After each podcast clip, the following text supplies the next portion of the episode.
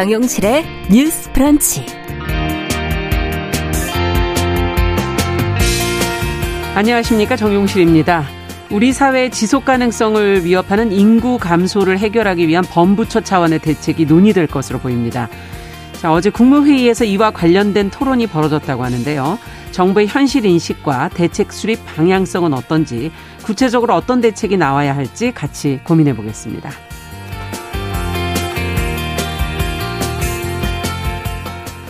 네, 요즘 같은 계절에 가로수 낙엽이 쌓여 있는 것을 보면은 일상의 작은 낭만, 감성이 깨어나지요. 그런데 이 낙엽을 처리하는 건 참 무척 골치가 아픈 현실적인 문제입니다. 지금처럼 땅에 묻거나 태우기보다는 환경에 좀 더 도움이 되는 쪽으로 방법을 바꿔야 한다는 지적이 나오고 있는데요. 낙엽 처리 문제, 환경적인 관점에서 오늘 이야기해 보도록 하겠습니다. 자, 9월 28일 수요일 정용실의 뉴스 브런치 문을 엽니다.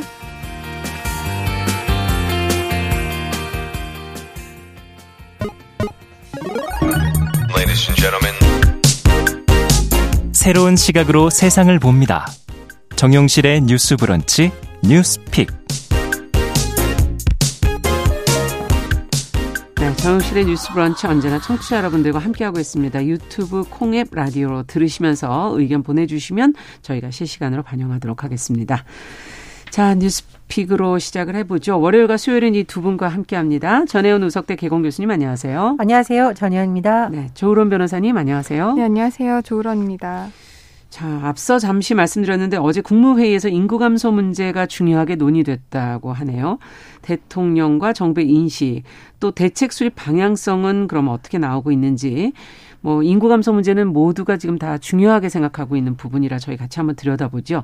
정 교수님께서 먼저 좀 정리해 주시겠어요? 예, 윤석열 대통령이 27일 국무회의에서 인구 감소 문제 그리고 저출산 고령사회 위원회에 대해서 구체적으로 언급을 해서 관심을 모으고 있습니다. 윤 대통령은 포퓰리즘이 아닌 과학과 데이터에 기반한 실효성 있는 정책 추진이 필요하다고 말했는데요. 네. 출산율을 높이는 데만 초점을 맞췄던 기존 정책에 대한 반성 시작이다. 이렇게 음. 강조를 했어요. 어, 그리고 윤 대통령은 지난 16년간 인구 문제 해결을 위해서 280조 원의 예산을 쏟아부었지만 올해 2분기 출산율은 0.75명까지 급락했다라고 지적을 했습니다. 네. 그리고 우리나라가 지금 인구 정책의 컨트롤 타워라고 불리는 곳이 저출산 고령사회위원회인데요. 그렇죠. 네. 어, 이것을 전면 개편하겠다고 대통령이 밝혔고요. 음. 범부처 차원의 대책을 주문하기도 했습니다. 그리고 지방자치 시대에 대해서 윤 대통령이 강조를 했는데 네. 전국 어디서나 살기 좋은 지방자치 시대를 열어서 성장의 볼륨을 높이고 음. 돌봄과 교육에 있어서 국가 책임을 강화해야 된다라고 주장을 하기도 했습니다. 네. 또 이날 주목받은 내용이 기획재정부가 이와 관련해서 음. 인구 구조 변화와 대응 방향을 비공개 토론에서 발표했다라고 하는데요. 일단 우리나라 인구 구조 변화로 인해서 우리 사회가 3대 요인에 직면했다고 진단을 했습니다. 네. 생산 연령 인구가 감소하고 있고 그렇죠. 축소 사회가 도래하고 있으며 초고령 사회로 진입하고 있다라고 3대 요인을 직면했고 네. 기재부는 5대 저출산 요인을 해결해야 된다라고 지적을 했는데요. 음. 이 5대 저출산 요인이라는 고용 불안, 주거 부담, 출산 육아 부담, 교육 부담, 일, 가정, 양립 등이 나오고 있습니다. 네. 그리고 이 내용과 더불어서 주목받는 내용이 두 가지 정도가 있는데요. 일단 여권에서는 인구 감소의 대안으로서 거론되는 방법 중에 하나가 음. 한동훈 법무부 장관이 거론했던 이민청 신설 음. 일 대안으로 음. 지금 거론하는 분위기도 있다고 하고요. 네. 또 오세훈 서울시장은 음. 외국인 육아 도우미 정책을 윤 대통령에게 제안하고 있다라고 합니다. 네. 오세훈 시장이 페이스북에 쓴 내용에 따르면 외국인 육아 도우미가 양육에 초점을 맞추는 정책인데 음. 한국에서 육아 도우미 고용하려면 월 200만 원에서 300만 원이 드는데 싱가포르의 외국인 가사 도우미는 월 38만 원에서 76만 원 수준이다. 그렇군요. 그래서 범정부 TF에서 비중 있게 다뤄달라는 것을 건의했다고 합니다. 네. 지금 이제 그 회의 내용들 중에 이제 중요 부분들을 정리를 해 주셨는데 그 그동안에 이제 출산율을 높이는 데만 어 방점을 찍고 어 특히 16년간 지금 280조라는 어마어마한 예산을 지금 썼었는데도 결과는 별로 지금 변동이 없다라는 얘기예요. 어, 과학과 데이터에 기반한 정책을 그래서 수립을 해보겠다라고 말씀해 주셨는데 어, 이건 어떻게 해석을 해야 되는 겁니까? 두 분께서 좀 어, 구체적으로 좀 더 설명을 해 주시죠. 네, 어떤 정책을 추진함에 있어서 이것이 포퓰리즘에 기반한 것이 아니라 과학과 데이터에 기반한 실효성 있는 정책 추진이 필요하다라고 밝힌 부분에 대해서는 공감합니다. 네. 왜냐하면 당연히 어떤 연구 조사라든지 데이터들을 기반으로 해야 정책을 수립할 수 있기 때문이기 때문에 이 네. 발언이 어, 이 발언에 대해서 동의하는데요. 음. 근데 이게 이제 자칫 전임 정권과의 비교 차원에서 이루어진 발언이라면 그건 좀 우리가 재고를 해야 된다라고 음. 생각합니다. 이게 비단 전임 정권뿐만 아니라 지난 우리나라의 역대 정부들이 계속해서 추진해오던 정책이거든요. 예. 앵커님께도 말씀하셨지만은 이게 16년간 인구 문제 해결에 280조 원을 쏟아부은 예. 거지 이게 전임 정권에서만 이 문제에다가 뭐 복지 예산에 쏟아부은 그렇죠. 게 아니기 음. 때문에 그 부분 관련해서는 우리나라의 옛날부터의 정책에 있어서 다시 한번 음. 손볼 때가 됐다 이 정도로만 음. 우리가 이해를 하고 넘어가면 되지 않을까 싶습니다. 네, 어떻게 보십니까? 일단 저출산 음. 고령사회 위원회의 활동이 특정 정부에서만 있었던 것이라고 보기 어렵기 때문에 음. 변호사님 말씀하 신 데 공감을 하고요. 제가 그렇다면 최근 들어서 저출산 고령사회위원회가 어떤 활동을 했는지 살펴봤는데요. 네. 2021년에 보면 가족 다양성 포럼이라는 걸 했습니다. 음. 그래서 가뜩이나 우리가 저출생 문제로 고민을 하는데 가족의 개념을 너무 협소하게 하다 보니 오히려 생활과 돌봄을 하는 데 있어서 네. 가족들에게 네. 모든 책임이 전가된다라는 음. 차원의 어, 그런 포럼도 했었고요.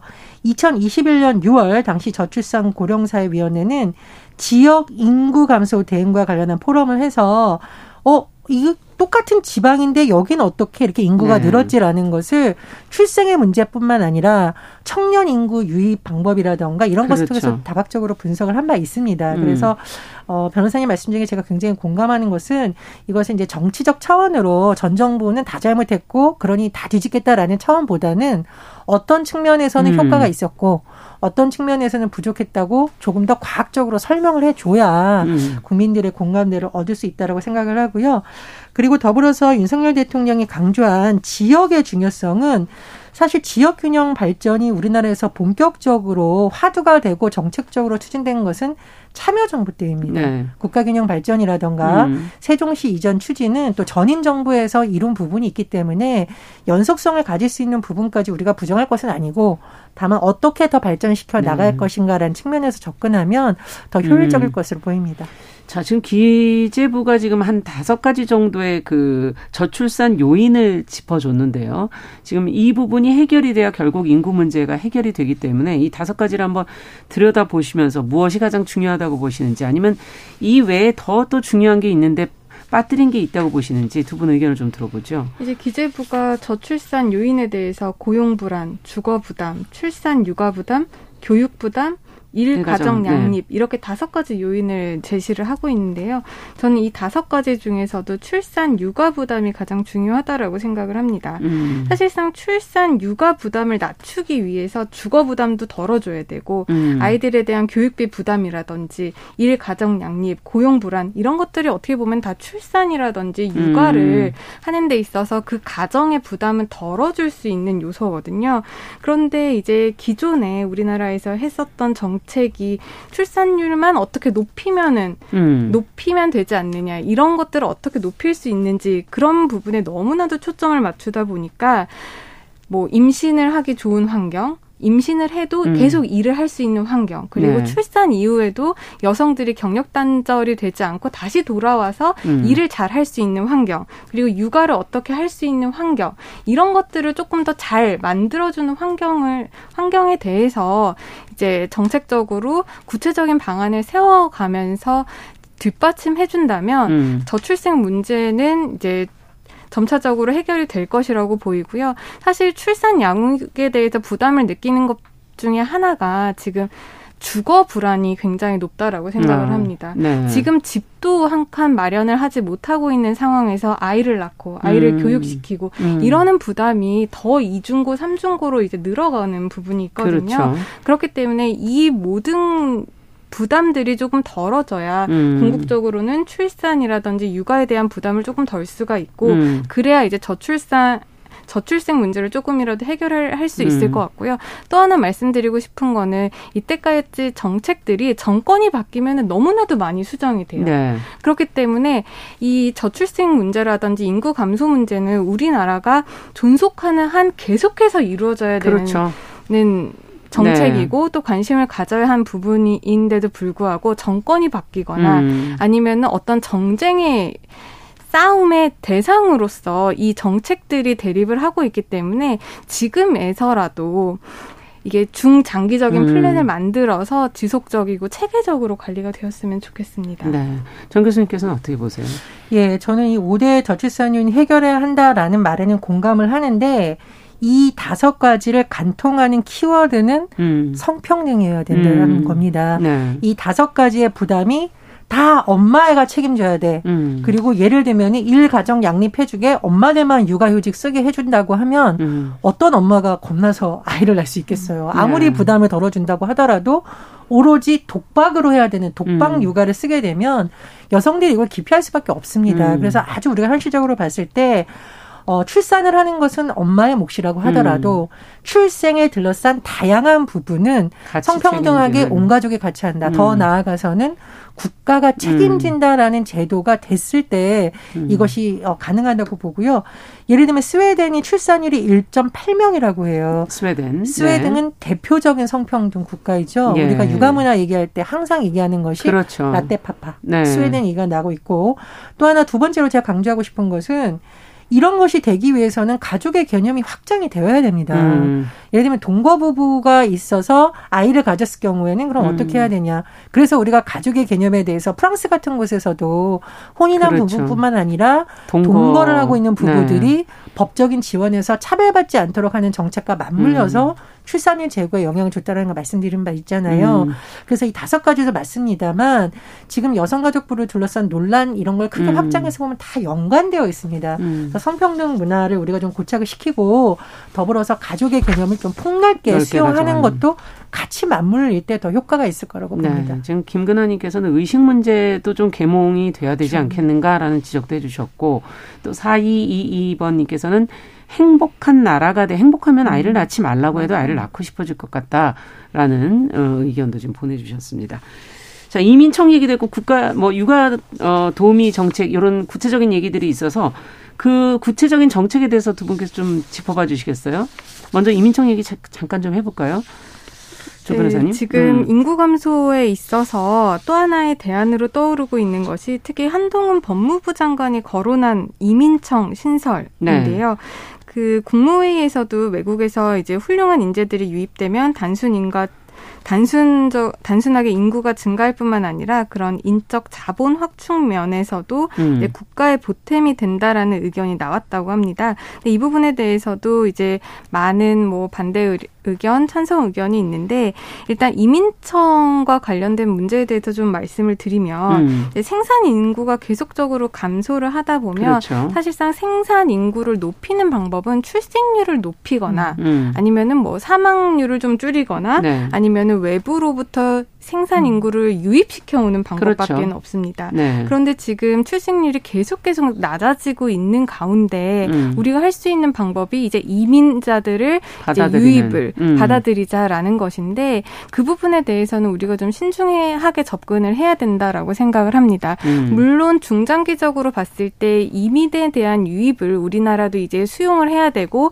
그 부분에 대해서 도입을 할 수밖에 없 없겠다라고 음. 하는 결과가 도출될 수도 있는데 그 부분까지 나아가는 데 있어서 지금 우리나라가 외국인들을 바라보는 시각이라든지 외국인들을 수용할 수 있는 사회적인 합의가 되었는지 음. 그 문제가 하나 있어야 될 것 같고요. 음. 또 외국인들이 유입될 때 어떤 외국인들을 우리나라가 어떤 법적 절차를 통해서 그 사람들의 인권도 지켜주고 예. 우리나라 국내인들의 인권도 지켜가고 권리도 지켜가면서 할 수 있는지 그 부분에 있어서의 미묘한 충돌들 그런 것들을 우리가 어떻게 보완하면서 이민자들을 음. 대해야 할지 그 부분에 대한 사회적 합의는 지금 필요하다라고 생각을 합니다. 네, 이민자 문제 뭐 지금 선진국 유럽에서 워낙 그 문제가 많기 때문에 저희가 그 사례들을 좀 잘 연구하는 것도 좀 필요하지 않을까 하는 생각이 드는데 정 교수님께서는 어떻게 보세요? 그러니까 우리나라가 점점 다문화 국가로 가고 있으니까 네. 어떤 조직을 개편해서 그런 부분에 대한 편견, 차별 없애고 문제점을 해결하는 차원이라면 저는 찬성인데 음. 변호사님이 지적을 해 주셨듯이 이게 자칫하면 고급 인력 유입이 아니라 값싼 노동력을 공급받자라는 네. 쪽으로 논의가 되면 더 많은 문제를 야기시킬 수 있다라고 예. 봐요. 현장에서 발생하고 있는 문제점도 해결하지 못하는 상황에서 그렇죠. 자칫 문만 열었다가는 음. 더큰 혼란이 있지 않을까 해서 굉장히 신중하게 봐야 된다고 생각을 하고요. 어, 참고로 우리나라에서 전국 출산율 1위가 나왔던 곳이 세종시입니다. 네. 합계 출산율이 1.26명. 음. 정말 유심히 봐야 됩니다. 음. 모든 지역에서 출산율이 낮은 것이 아니라 왜 세종시는 높을까? 음. 일단 공무원들이 많기 때문에 상대적으로 육아라든가 보육, 네. 주거 이런 면에서 안정성이 있고 네. 두 번째로 교육 복지가 너무 잘 돼 있다라는 거예요. 네. 유치원 전체 아동 수업료 급식비 무료, 음. 초중고 모든 학생에게 입학료, 교과서비 다 무상, 음. 중고성 전원에게 교복비 지급 등등입니다. 음. 그러니까 아이를 낳는 거는 우리가 어떻게 하지만 그 뒤부터 여러 가지 된 세종시에서 어려움이 많죠 항상. 네, 그 예. 그 부분에 세종시에서 상당 부분 해결이 되기 때문에 다른 지역에 음. 비해서 출산율이 높다라는 거 나오고 있거든요. 그래서 물론 이민청을 우리가 검토해 볼 수 있긴 합니다만 음. 성공한 지역의 사례를 국가 차원에서 어떻게 확대시켜서 할수 그렇죠. 있느냐 쪽으로 하는 것이 조금 더 현실적이라고 생각을 듭니다. 네. 그럼 육아도우미 얘기 한 마디씩만 좀 들어볼까요? 음. 네, 육아 도우미 관련해서도 최근에 오세훈 시장이 그 네. 페이스북에 외국인 육아 도우미는 양육에 초점을 맞춘 정책이라고 하면서 경제적인 이유나 도우미 공급 부족 때문에 그동안 육아 도우미 고용을 꺼려왔던 분들에게는 반가운 소식이라고 이제 게시를 했습니다. 예. 사실 외국인 육아 도우미 같은 경우에는 우리나라에서는 지금 잘 인정이 되고 있지 음. 않고 음. 그리고 외국인 도우미라고 해도 우리나라 근로자들과 똑같은 최저시급 문제라든지 그렇죠. 이런 부분이 있어서 아직까지도 우리나라 가정에서 육아 도우미를 고용을 해서 어, 지내기에는 많은 가정의 부담이, 부담이 됩니다. 있죠. 비용 네. 부담이 큽니다.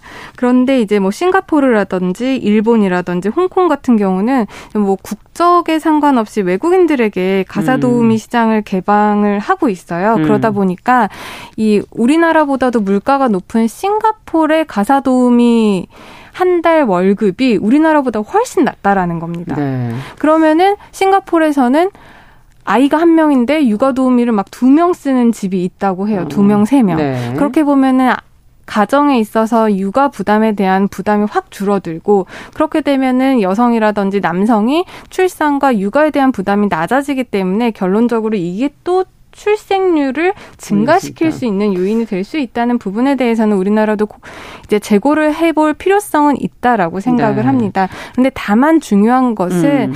그 외국인 분들의 가사 도움이라는 것이 우리나라에서도 지금 불법적으로 이루어지는 것들이 있죠. 많고 네. 또 이게 가사 그러니까 가정 내에서 이루어지고 있다 보니까 인권 침해라든지 여러 그러니까요. 가지 예. 되게 위험한 상황에 놓일 수도 있는데 그렇게 되면 이분들이 합법적으로 있지 못하고 불법적으로 있는 상황 에서는 알겠습니다. 자기들의 권리를 이제 보호받지 못하게 되는 상황도 음. 있을 수가 있어요. 그렇기 때문에 이분들의 인권은 또 우리가 어떻게 네. 보호할지 그런 부분도 같이 놓고 생각을 해봐야 된다고 네. 생각을 합니다. 교수님께서는 어떻게 보십니까? 그런데 월 38만 원에서 음. 76만 원 수준으로 가정을 한다면 그게 과연 그렇죠. 적정한 임금을 지급하고 있다고 볼 수가 있습니까? 음. 그러니까 현지에서 최저임금 자체가 낮고 물가가 낮다면이야 음. 우리가 거기에 공장을 지어서 그 임금을 주는 건 그렇다 치지만 우리나라에서 생활하고 있는 외국인 노동자에게 최저임금도 못 미치는 음. 수준의 급여를 주면서 육아를 담당하게 한다는 식으로 비춰질까봐 저는 굉장히 우려스럽더라고요. 그렇죠. 해외에서 볼 때도 그렇습니다. 네, 인권의 문제 만약에 우리나라 음. 어머니가 누가 해외에 가서 네. 거기에 최저임금의 3분의 1, 4분의 1 수준 받고 육아 도우미 한다면 이해할 수 있을까요? 그래서 음. 이것은 부모들의 입장도 중요하지만 일하시는 분들의 입장에서도 한번 생각을 해볼 문제라고 그렇죠. 생각합니다. 인구 문제 저희가 뭐 워낙 어, 난해한 문제이기 때문에 오늘 여기까지 얘기 듣도록 하고요. 두 번째 뉴스로 좀 넘어가도록 하죠. 어, 국가교육위원회가 어제 이제 지각 출범을 했는데 어, 어떤 역할을 앞으로 하게 될지 또 위원장 임명 관련해서 지금 논란이 있다 그러는데 무슨 문제인지 조론 변호사님께서 좀 정리해 주시죠. 네, 국가교육위원회 국가교육위원회 설치 및 운영에 관한 법률이 이제 제정이 됐고요. 이 법에 의해서 지난 7월 22일 원래는 이 법이 시행된과 동시에 이제 추진이 되어야 됐겠지만 이제 위원들의 임명 이런 것들 때문에 이제 어제 이제 출범을 하게 되었습니다. 네. 어제 27일 윤석열 대통령이 이배영 국가교육위원회 위원장에게 임명장을 수여를 했고요. 이 국가교육위원회라는 것은 이제 대통령 직속 기구입니다. 네. 그래서 사회적 합의를 바탕으로 중장기 교육 제도와 교육 여건을 개선하기 위한 10년 단위의 국가교육 발전 계획을 수립을 하고요. 또 교육 정책에 대해서 국민의 다양한 의견을 수렴, 조정하는 역할을 하는 음. 합의체 행정위원회입니다. 음. 그리고 이게 어제부터 출범이 되었으면서 올해 말까지 2022년 개정 교육 과정도 이제 심의 의결을 해야 됩니다. 아. 그런데 지금 임명된 이배용 국가교육위원회 위원장과 관련해서 여러 가지 의견들이 나오고 있는데요. 네. 일단 이 위원장 같은 경우에는 윤 대통령 당선인 시절에 특별 고문을 맡았었고요. 현재 대통령실의 청와대 관리 활용 자문단 단장도 겸임을 하고 있습니다. 예. 그리고 과거에 이화여대 총장, 한국대학교육협의회 그렇죠. 음. 회장, 한국학중앙연구원장 등을 지낸 경력이 있는데 문제가 되는 거는 박근혜 정부 당시에 국정교과서 편찬 심의위원회 부위원장을 맡았었습니다. 네. 그런데 그 당시에 이제 한국사 교과서 국정화 작업을 하면서 이념 편향성 논란이 일었었고 음. 이 때문에도 이번에 임명된 이 위원장에 대해서 계속 사퇴를 해야 되는 것이 아니냐라는 음. 비판적인 여론이 일고 있습니다. 네. 자, 어떻게 보시는지 이번 어 국가교육위원회 지금 이배용 위원장 뭐 임명될 거란 예측 보도 나올 때부터 이제 우려들이 제기가 돼서 두 분의 입장도 좀 들어보고 싶네요. 근데 이 국가교육위원회는요. 네. 사회적 합의를 기반으로 해야 되는 기관입니다. 음. 다른 위원회와 다른 몇몇 위원회는 합의를 하기 위해서 뭐 이렇게 위원 추천 과정도 음. 교육계 이렇게 다양한 분야에서 맞잖아요. 그렇죠. 그러다 보니까 논란이 더 커지고 있는 겁니다. 너무 음. 정치색이 짙은 인물이 위원장이 됐을 경우에 음. 내부에서 합의가 되는 것이 아니라 오히려 정치적인 음. 어떤 목적 때문에 이러는 거 아니냐라는 의심을 살 수도 있고 네. 내부에서 오히려 논란이 제기될 수 있기 때문에 보수 진보를 떠나서 너무 한쪽으로 치우친 인물이 되면 안 된다는 음. 우려가 제기됐거든요.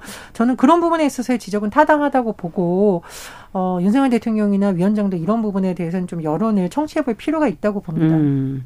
어떻게 네, 보세요? 저는 이 네. 국가교육위원회가 네. 잘 이제 운영이 되었으면 하는 게 가장 큰 바람인데요. 사실 이 기구가 출범을 하게 된 이유가 국가 계 그러니까 국가 교육 계획이라는 것은 굉장히 중장기적으로 이루어져야 됩니다. 그렇죠. 이게 네. 정권이 바뀐다고 해서 그리고 어떤 정권이 이제 정치를 잡느냐고 음. 해서 바뀌면 되는 문제가 아니거든요. 네. 우리나라 교육의 문제는 굉장히 중요한 문제이고 많은 국민들이 이 부분과 음. 관련해서 이제 관심을 가지고 있습니다.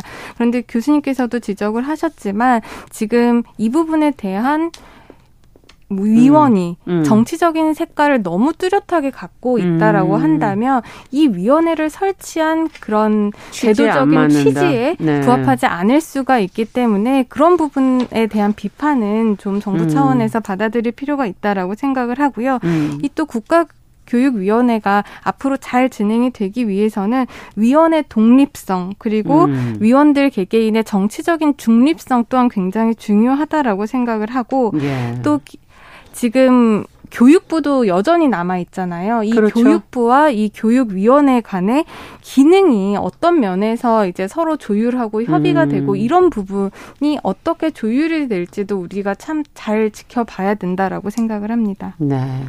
지금 두 분께서 얘기해 주신 것처럼 이렇게 어 국가교육위원회를 비롯하여 여러 가지 정치적 중립성이 필요한 위원회들이 워낙 많다 보니까 어 그런 것에 임명을 하는데 인사를 임명하는 데 있어서의 어떤 부분을 고려해야 될지 한번 좀 생각을 해보게 되는 어 사안이었던 것 같습니다. 자 뉴스픽 오늘 조론 변호사 전혜영 교수 두 분과 함께 이야기 나눠봤습니다. 자, 정용실의 뉴스 브런치 1부 마치고 잠시 후 저는 2부에 뵙겠습니다. 11시 30분부터는 해당 지역 방송 보내드립니다.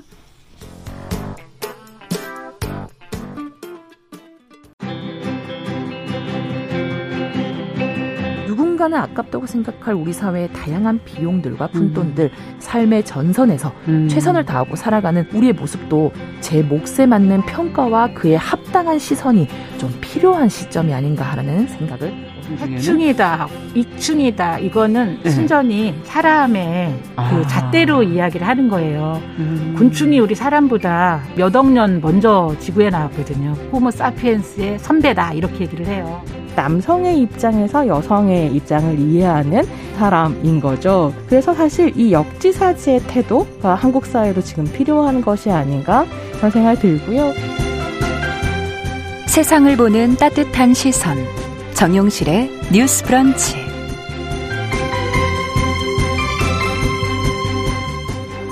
네, 정용실의 뉴스 브런치 듣고 계신 지금 시각 11시 31분입니다. 어, 필환경 시대를 맞아서 기후변화와 밀접한 이 환경 이슈들 저희가 들여다보고 있습니다.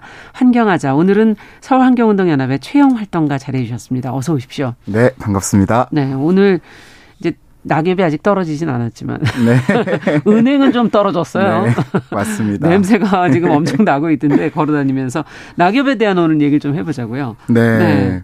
어, 네. 일단은 음. 얼마 전부터인가 이제 아 가을이 왔구나. 이런 것들이 맞아요. 좀 실감이 되더라고요. 가을 하면은 아무래도 좀 또 이제 낙엽 그러니까 그렇죠. 이제 단풍이 또 떠오르고 맞아요. 그러니까 나 단풍이라던가 낙엽이라던가 이런 것들이 사실은 어떻게 보면 음. 되게 낭만적인 이미지가 떠오르게 되는 부분이 있는데 근데 너무 빨리 치우시니까 아, 또 낭만을 네. 어떨 때는 느끼기도 전에 사라지더라고요. 아, 그렇죠. 네. 이게 또 왜 그럴까 생각을 해 보면은 어. 도시를 또 관리하는 입장에서는 아. 이게 뭔가 낭만이라던가 시민들이 이렇게 다양한 이미지를 상상할 수 있는 대상이 아니 라 그냥 빨리 치워야 하는 쓰레기. 그렇죠. 라고만 좀 여겨지는 경향이 있는 것 같아요. 잘못되는 분 계실까? 미끄러지거나 아, 그렇죠. 뭐 이런 그런 생각들 하시는 거겠죠. 네. 네. 아무래도 뭐 민원이 음. 들어가기도 쉽고 뭐 아. 뭐 그렇다 보니 네. 그러면 낙엽이라는 게 그냥 떨어지는 나뭇잎 아니에요? 말 그대로 보면은 정확하게 네, 그렇습니다. 떨어지는 그래서 또 나뭇잎. 음. 나뭇잎이 떨어지는 현상 이럴 남, 낙엽이라고 뭐네 총칭하는 것 같고 음. 이제 그 낙엽 같은 경우에는 왜 발생하느냐를 음. 좀 보면 광합성을 하잖아요, 나무가. 네. 그러면서 이제 살아가는데 필요한 탄수화물 같은 것들을 합성하려고 어. 네. 뭐 물도 사용을 하고 맞아요. 햇빛도 흡수를 하고 하는 과정에서 이렇게 그 음. 광합성을 해서 뭐 이산화탄소도 흡수하고 탄소도 그렇죠. 배출하고 이런 네. 기능도 하는 건데 거기에서 이제 광합성을 하고 나서 충분히 영양소를 머금었을 때 음. 이제 이파리에 머금고 있던 양, 영양분을 줄기로 이동하는 과정에서 엽록소가 아. 파괴된다고 합니다. 아. 그 과정에서 자연스럽게 이 색깔이 바뀌는 거죠. 아. 단풍이 지게 되고 낙엽으로 이렇게 떨어지게 되는 거죠. 음. 네. 그렇군요. 그러니까 이제 어느 정도 영양소는 다 어, 받았으니까 역할이 끝난 거네요. 그렇게 하고 이제 또 네. 새 잎을 틔우기 위해 그래서 또 네. 어, 오래된 겨울을 버티기 위해 음, 떨어뜨리는 음, 나가는 네. 거군요. 어 근데 도시에서 이 가로수가 있다 보니까 또 그리고 이제 뭐 주택의 경우에도 그 주변에 워낙 이제 나무들이 많다 보니 낙엽이 뭐 양이 상당할 것 같은데 네. 떨어진 낙엽이 그래서 어떻게 처리가 된다는 건가요? 도시에서는 우선은 상당히 많이 떨어지고 있다라는 말씀을 좀 먼저 드려야 될 것 같고요. 상당하다. 네, 서울시 가로수가 일단 30만 그루가 넘습니다. 아, 서울시에만 예. 그렇다 보니까 이제 큰 나무 좀 수령이 오래된 나무들도 예. 많고 그렇다 보니 이제 나무 한 그루에서 떨어지는 낙엽이 거의 0.1톤까지 된다라고 해요. 아, 나무 한 그루에서? 네, 그러면은 일단 최소 3만 톤이 떨어지고 음. 있는 거고 연간. 네. 그러고 이제 또 가지치기를 또 하지 않습니까? 네. 네 그렇다 보면 이제 또 한 1만 톤 정도가 추가로 떨어져서 네. 1년에 한 4만 톤 정도가 떨어진다라고 하는데 음. 만약에 이제 이거를 대부분 그 편한 처리 방식은 네. 소각을 하거나 매립을 하는 거라고 합니다. 아. 근데 이렇게 할 경우에 이제 그 뭐 폐기를 하게 되면은 예. 아주 비용이 많이 들게 되는데 지금 현재 뭐 매립 소각 같은 방식으로 폐기하는 게 58% 정도가 대부분이네요. 되고 네. 네. 무상으로 뭔가 농가라던가 이런 것들을 제공하는 경우가 30% 어. 그리고 퇴비로 만들어서 제공하는 경우가 9% 그리고 나머지 3% 정도를 다시 산림에 다시 뿌려주고 아, 있다라고 합니다. 자연으로 돌아가거나 퇴비로 제공되는 게 겨우 10%가 조금 넘는 정도이네요. 그런 거죠. 네. 이게 그러면은 이 폐기하려면 비용 아닙니까? 폐기하는 건. 맞습니다. 어마어마한 사회적 비용이 필요합니다. 가을마다? 네, 가을철, 겨울철. 사실 낙엽이 많이 발생하는 철을 보면은 아. 예상 외로 이제 어, 한 2월 정도라던가 이럴 때 많이 발생한다는 통계가 있기도 했고요. 어. 아마도 이제 그때까지 잎이 매달려 있다가 떨어지는 그렇죠. 떨어지는 나무들이 있기 때문인 것 같고 그리고 또 이제 9월 11월, 11월, 이럴 때가 전통적으로 좀 네, 많이 떨어진다고 하는데 음. 이렇게 좀 집중적으로 떨어지는 때가 있는 거라서 이게 상시 이렇게 가동이 되고 있는 건 아니지만 음. 뭐 만약에 이거를 매립을 한다고 했을 때 광진구 기준이었던 것 네네. 같은데요. 1톤을 잡았을 때 기준으로 잡았을 때 매립을 하게 되면은 1만 6천 원. 아. 그리고 소각을 하면 10만 원. 소각은 네. 10배네요. 그리고 기타 뭐 퇴비화라던가 이런 다양한 방법들을 했을 때는 한 5만 원 정도 수준이라고 하는데 음. 근데 이렇게 그 뭐 돈으로만 봤을 때는 매립이 가장 좋아 보이긴 하지만 가격이 싸니까. 네, 근데 이제 매립을 하려면은 매립을 할 땅이 있어야 되잖아요. 다 아스팔트라서 네. 없네요. 땅도 없고 그리고 또 이제 사유지할 수 있는 부분이 아니고 뭐 아. 뭐 시라던가 이런 행정국에서 가지고 있는 공유지가 또 필요하다 보니까 이렇게 또 내 부지를 찾는 거에 좀 어려움이 많이 있을 것 같고요. 그리고 또 사실 이렇게 낙엽을 단순히 폐기하기만 하는 게 저는 좀 오늘 탄소 중립 같은 것에도 좀 많이 음. 위배가 된다라고 말씀을 드리고 싶어요. 그렇죠. 왜냐하면은 말씀드렸듯이 아까 그런 뭐 광합성을 하면서 흡수한 그런 이산화탄소들, 예. 탄소 같은 것들 영양분들을 다 머금고 있고 어. 낙엽이 뭐 땅을 살린다 이런 음. 얘기를 하는 것들도 낙엽에 탄소가 풍부하기 때문이거든요. 아. 근데 이걸 만약에 그대로 이제 소각을 한다라고 하면은 네. 결국에는 지금까지 머금고 있던 탄소를 다시 다시 공기 중으로 네, 배출하는 거니까 사실은 이제 어 탄소 흡수를 위해서 도시숲을 조성해야 된다거나 나무를 심어야 된다거나 역행하는 부분도 네, 있는 거네요. 이런 것들을 완전히 역행하게 되는 거라고 생각을 또 하고 음. 또 이제 뭐 매립을 하면 괜찮은 거 아니냐라고 하실 수도 있지만 그러니까요. 매립을 하게 되면은 이제 그 매립가스가 발생하기 때문에 아. 메탄이 또 나오게 됩니다. 메탄도 아. 또 대표적인 온실가스 맞아요. 중 하나거든요. 아, 메탄이 네. 나오는군요. 그렇다 보니까 사실은 이제 뭐 폐기하는 방식이 사회적 비용도 많이 소모될 뿐만 아니라 음. 네, 이제 뭐 기후 변화라던가 이런 것들에 대응하기 위한 우리들의 노력도 좀 역행하게 되는 부분이 있다. 음. 그래서 네, 좀 관심을 가져야 될 것 같다. 이런 말씀을 좀 드리고 그러면은 싶습니다. 그러면은 저도 갑자기 그런 이런 얘기하니까 예전에 봤던 일본 영화에 뭐 건축가가 이것을 어 땅을 살리기 위해서 옆에다 삭혀 삭힌다고 표현해야 될까?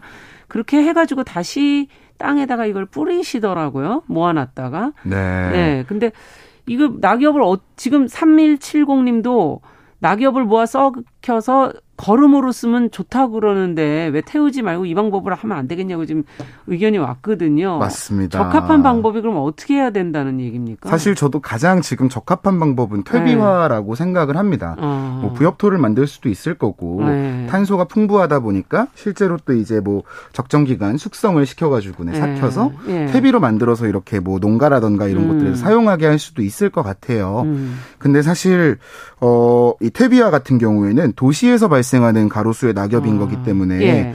뭐 이제 자동차가 지나다니는 길 바로 옆에 있는 경우가 많잖아요. 아. 미세먼지를 많이 잎에 흡착하고 있기도 하고 그렇다 보니 이제 뭐 차량 배기가스라던가 이런 곳에서 나오는 유해 물질 같은 것들도 좀 흡착되어 아, 있을 아, 수 있고 좀 그런 면이 있네요. 그렇다 보니까 네. 이제 이걸 세척을 해야 되거든요. 아. 네, 퇴비화를 만들려면 지금도 이 가로수 낙엽을 가지고 퇴비화가 아주 조금이지만 벌어지고 있다고는 합니다. 네. 근데 이제 세척하거나 뭐 삭히거나 이런 음. 과정에서 노동력이 너무 많이 들어가서 음. 완전히 새로운 그런 공공 사업으로 만드는 건 좀 어려울 것 같다는 생각이 들고요. 어떻게 해야 될까요? 이제 뭐 공공기관에서도 이제 이런 공익 활동의 영역으로 바라보고 네. 좀 이제 이런 낙엽들을 수거하고 이런 것들을 이제 시민 참여를 적절히 또 하면서 음. 시민들과 함께 그리고 공공기관에서 적절하게 이런 지원 같은 것들도 좀 해주고 그리고 또 음. 이제 요즘 뭐 기업들에서도 ESG 사회공헌 활동 그렇죠. 같은 것들 많이 하는데 사실 이런 낙엽을 지금 버려지고 있는 낙엽들, 소각되는 음. 낙엽들을 좀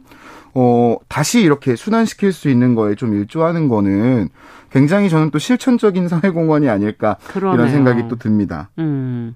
낙엽이라는 게 재활용한다면은 퇴비와 얘기해 주셨는데 그 어, 땅에는 많이 도움이 되는 건 맞습니까?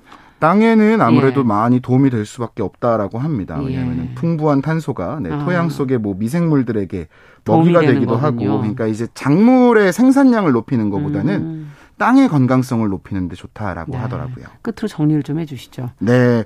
어, 네, 뭐 정리를 좀 해보면 음. 이제 가로수에서 낙엽이 발생하고 이런 것들 가을철이면 음. 많이 보실 겁니다. 음. 가로수가 이제 저희가 살아가면서 도시에서 제일 가까이에서 마주할 수 있는 자연일 텐데 그렇죠. 지금의 기후 위기라던가 뭐 보건 음. 위기라던가 이런 것들이 전부 사실 저는 좀 이런 자연스러운 흐름에서 좀 저희가 벗어나고 있기 때문에 맞아. 벌어지는 것이 아닐까 음. 싶고 이제 우리가 가장 가까이에서 보는 자연인 가로수부터 음. 좀 이제 땅에서 비롯돼서 땅으로 돌아가는 그런 흐름을 좀 되찾아 줄 수 있으면 네, 아. 네 너무 좋을 것 같다는 생각이 생각을 해봅니다. 네. 네.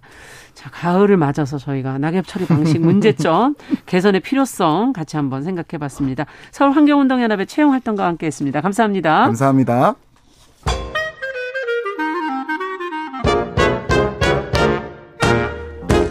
모두가 행복한 미래. 정용실의 뉴스 브런치.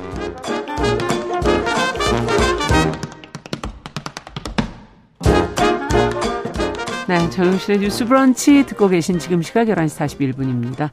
자, 이번에는 대중매체와 사회문화 현상을 좀 깊게 까칠하게 들여다보도록 하지요. 손희정의 문화비평 시간입니다. 손희정 문화평론가 자리해 주셨어요. 어서 오세요. 네, 안녕하세요. 어, 최근에 영화 속편들이 지금 대중 반응이 좋다고 그러는데 네. 어, 오늘 영화 속편 얘기를 좀 해보자고요. 네, 그렇습니다. 음. 뭐 공조 2가 지금 개봉을 하면서 또 인기를 끌고 있고요. 예. 오늘 같은 경우는 이제 정직한 후보 2도 개봉을 할 아, 예정입니다. 그렇군요.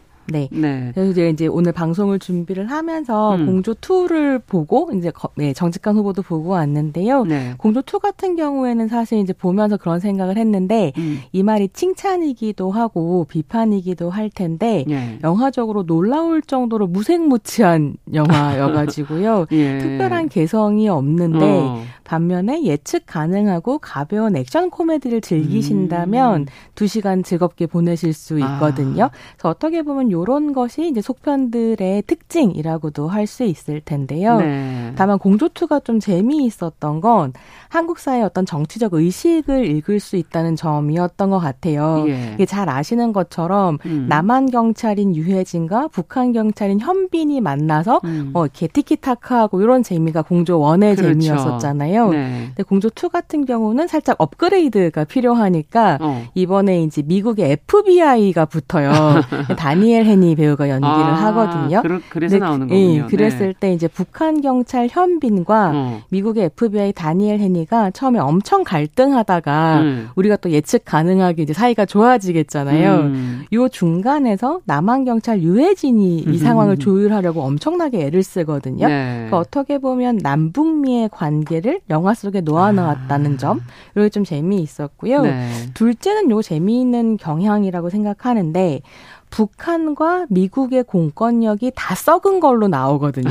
다 썩었고 네. 와중에 남한 공공, 공권력은 썩었다고 할 수는 없는데 네. 약간 속내를 알 수 없는 음흉한 요런 예. 신뢰할 수 없는 요런 존재로 나와요. 예. 그래서 요런 감각이 영화 안에 들어 있고 음. 결국은 남북미의 공권력이 아니라 음. 다 경찰들이긴 하지만 자유로운 시민들의 연합이 어려운 자, 뭐 이 영화 음. 안에서는 이제 북한 인민이라고 나오는 데 음. 그 어려운 자를 구할 수 있다라고 음. 하는 일종의 정치 불신 같은 게 영화에 깔려 아, 있더라고요. 아, 그렇군요. 네. 비판이 왜 나오나 했더니. 네. 네. 근데 그랬을 때 음. 뭐랄까 그러니까 이걸 이제 길게 말씀드렸었던 건 이 영화가 앞에서 말씀드린 것처럼 굉장히 완전히 오락 외에는 아무런 욕심이 없는 음. 영화이고 그렇다면 이 영화가 이런 식의 정치적 의식을 담고 있다는 건 음. 한국의 대중 대중들한테 어필할 수 있다는 판단을 그렇죠. 했다는 의미거든요. 네. 그래서 요즘 한국 사회에서의 정치가 얼마나 어. 대중들에게 신뢰를 못 주고 있나 그렇죠. 이런 생각도 같이 해볼 수 있었습니다. 네, 어쨌든 공주2가 개봉한 지 뭐 3주밖에 안 지났는데 지금 뭐 네. 뭐 예매 순위 굉장히 높다 그러고 정직한 후보가 이제 개봉을 앞두고 있다고 얘기를 해주셨는데. 네, 어, 그렇습니다. 어, 이게 그 당시에 이제 선거 무렵에 그때 이제 나왔었죠, 원이? 어, 코로나 직후 2000, 직후. 예, 2020년 예. 2월 정도였던 걸로 기억을 하는데요. 네. 사실 영화 굉장히 정직한 후보의 1위 굉장히 재밌었는데 네. 코로나랑 맞물리면서 조금 관객이 네, 아무래도 적었죠. 흥행이 좀 저조한 편이었어요. 그래서 굉장히 아쉬웠었고 음. 2가 나온다는 소식을 듣고 제가 엄청 음. 기다리다가 오늘 개봉이라고 말씀드렸잖아요. 네. 아직 개봉 안 했는데 네.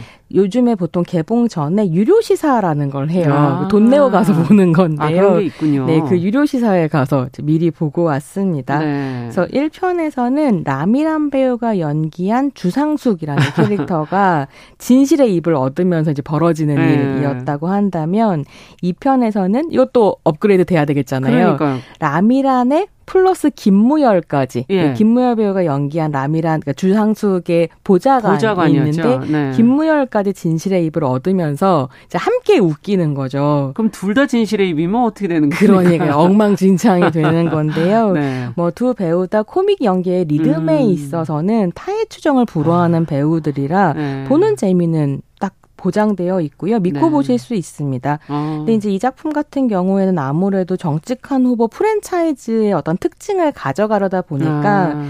1편보다는 자기적인 느낌이 드는 건 어쩔 아. 수 없는데요. 예. 왜냐하면 또 거짓말을 못하게 되는 어떤 과정이 나와야 되는데 그렇죠. 이게 1편에서는 굉장히 자연스러웠다면 예. 2편에서는 아 이거 고생하셨구나 여기까지 음. 가기에 뭐 이런 생각이 어. 좀 들기도 했어요. 근데 다만 라미란이라는 이름에 기대하는 웃음은 딱 가져가실 수 있습니다. 아. 근데 저는 또 정직한 후보 2를 보면서는 네. 이게 사실 요즘에 용산 대통령실에서 음. 뭔가 이제 전 국민을 음. 대상으로 듣기 평가하고 계시잖아요. 이런 상황들이 펼쳐지다 보니까 예. 영화가 아마 음. 이렇게까지 의도하지는 않았을 텐데 어떤 정치 풍자적 성격이 너무 시의적절해져 아. 버렸고 뭐 지금 이제 영화 예매율 1위를 다투고 있거든요. 아, 그래서 정치 현실과 맞물리면서 좀 화제성이 더 커지지 않을까 아. 이런 생각이 들기도 합니다. 네. 한 번 더 기대를 해봐야 되겠네요. 또 한산도 사실은 속편이지 않습니까? 네, 그렇습니다. 네. 이게 이제 요즘에 자꾸 속편이 나오고 또 음. 어디에서는 뭐 3부작 이렇게 시리즈가 나오고 음. 이러면서 속편과 시리즈의 개념이 헷갈린다라고 말하시는 이제 관객분들 많으신데요. 예. 이 속편과 시리즈에 대해서 오늘 좀 설명을 아, 드리면 좋겠다 그래서 싶어요. 언제 써야 될지 모르겠네요. 네. 근데 사실은 속편과 시리즈 같은 음. 경우는 엄밀하게 구분하기는 좀 어렵고요. 음. 결국은 하나의 범주라고 볼 볼수 있습니다. 그래서 뭐 애초에 시리즈로 기획되었는가 아. 니면 1편이 너무 잘 돼서 속편을 기획하게 되고 음. 그러다가 결국 이제 시리즈가 만들어지는가처럼 음. 제작 과정의 차이 정도는 있겠지만 음. 사실은 속편과 시리즈를 엄밀하게 구분할 수는 없고요.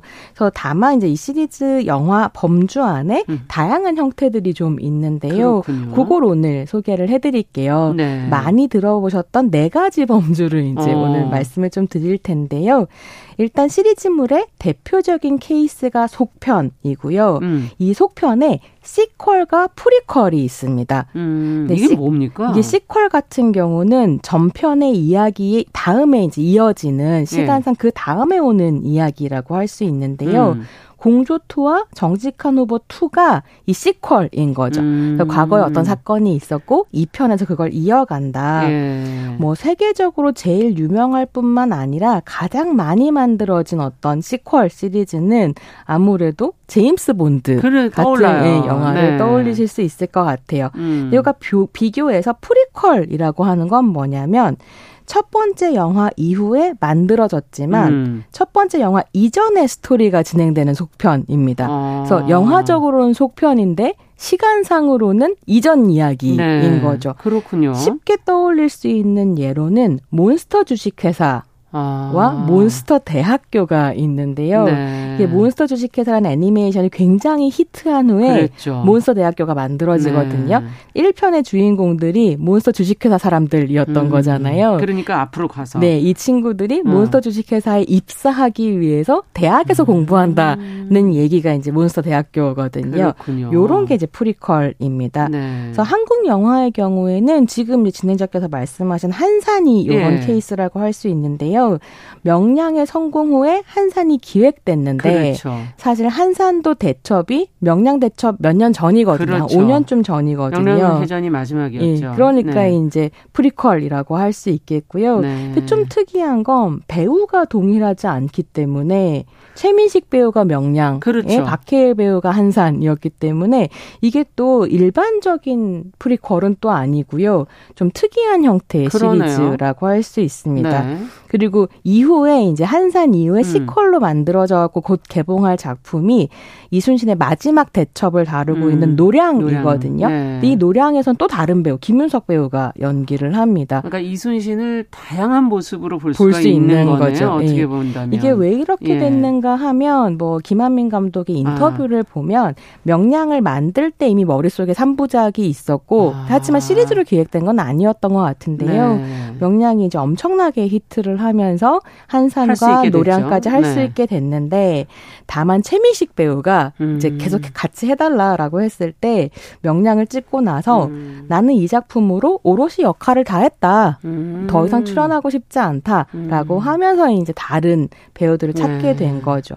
이게 좀 재미있는 게 김한민 감독이 진짜 너무 이순신을 사랑해서 그러네요. 거북선도 사랑하고요. 예. 요새 작품을 계획을 할 때 명량은 용장, 그러니까 용맹 한 장군의 그렇죠. 이야기를 하고 싶었고 한산은 지장, 지혜로운 장군.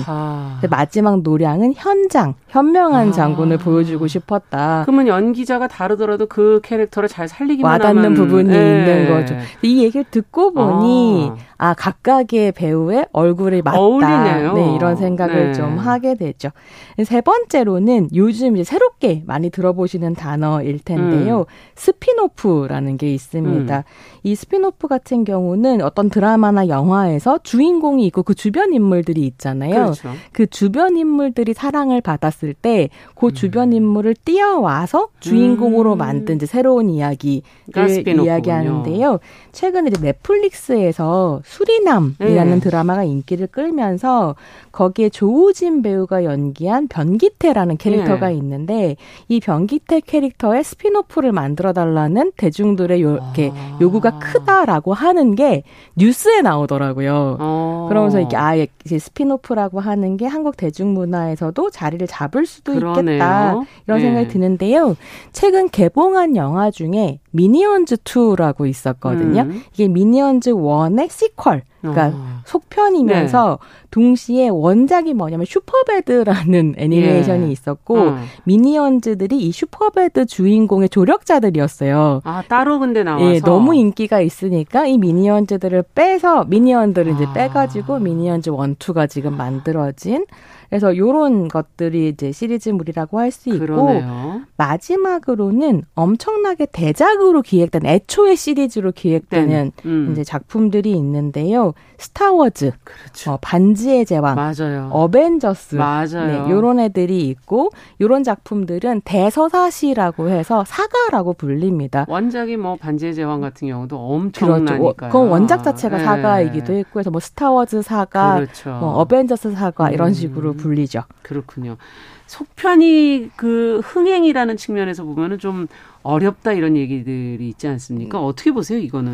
그러니까 아무래도 1편에 대한 기대를 안고 아. 가기 때문에 뭐 흥행적으로 안전한 부분도 있지만 실망하기도 쉬운 이런 부분들이 있는 것 같아요. 음. 그래서 이 시리즈물의 성패라고 하는 건 음. 아무래도 성공한 전편의 세계관을 잘 이어가면서 음. 속편만의 재미를 강화하는 것 음. 혹은 뭐 시대에 맞게 업데이트하는 것이라고 할 수 있을 텐데 어, 잘 만들어진 시리즈로 꼽히는 건 한국 영화 같은 경우에는 음. 범죄도시 2를 아. 이제 상업적으로 꼽아볼 네. 수 있을 것 같아요. 저희 문화비평에서도 한번 다룬 적이 있는데 맞아요.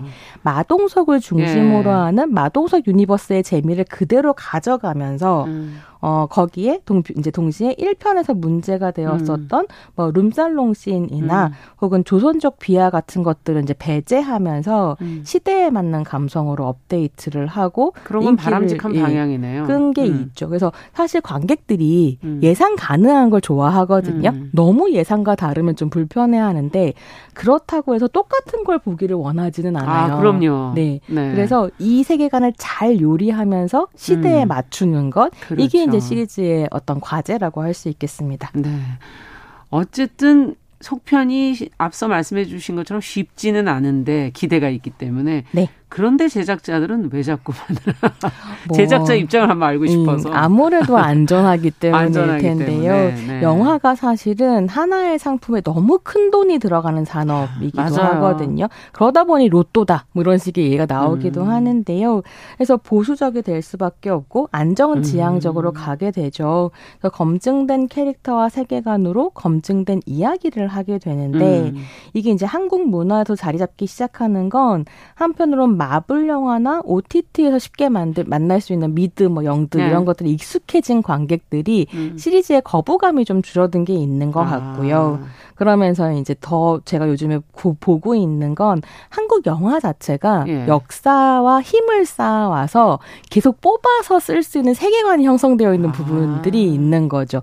그래서 한국 영화의 늘어난 자양분이라고 음. 하는 게 시리즈에 영향을 좀 미치고 있는 것 같고 그랬을 때 함께 또 볼만한 건 이게 시리즈를 안정적으로 계획할 음. 수 있다는 건 그만큼의 자본이 마련되어 있다는 의미이기도 그렇죠. 하거든요. 그렇죠. 그래서 여러 가지 의미에서 한국 영화 산업이 성장했다는 아. 의미이지 않을까라는 생각을 좀 해봤습니다. 네. 지금 이제 속편과 저희가 시리즈 얘기를 하다 보니까 탑건 매버릭이 떠오르는데 네. 이건 너무나 긴 시간. 32년. 32년인가요? 네. 그게 하여튼 저희가 젊었을 때 아, 봤던. 아, 32년. 1편이 1987년이니까. 예. 35년. 35년이죠. 후에 예. 나온 거죠. 제가 대학교 1학년 때는. 네.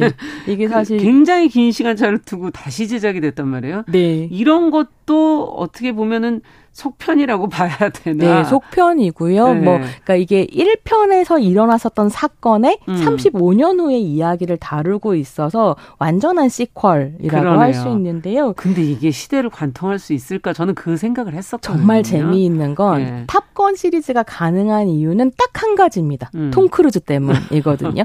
그가 여전히 현역이고 음. 1편과 2편 사이의 간극은 톰 크루즈가 그동안 만들어 왔었던 톰 크루즈 벨, 네임 밸류로 볼 수 있는 아. 거죠. 그러니까 톰 크루즈 자체가 프랜차이즈여서 음. 사실 탑건을 전혀 못 봤고 몰랐었던 몰라도. 관객들조차 그냥 매버릭만 보러 가도 아. 톰 크루즈에 대한 이해 안에서 이걸 충분히 즐길 그렇군요. 수 있는 부분이 있었던 거죠. 네. 자, 오늘 손희정의 문화비평 최근 좋은 반응을 얻고 꾸준히 제작되는 영화 속편에 관한 이야기 나눠봤습니다. 아, 손희정 문화평론가와 함께 했습니다. 말씀 잘 들었습니다. 감사합니다. 네, 감사합니다. 자, 정용실의 뉴스 브런치 수요일 순서도 같이 인사드립니다. 저는 내일 뵙겠습니다. 안녕히 계십시오.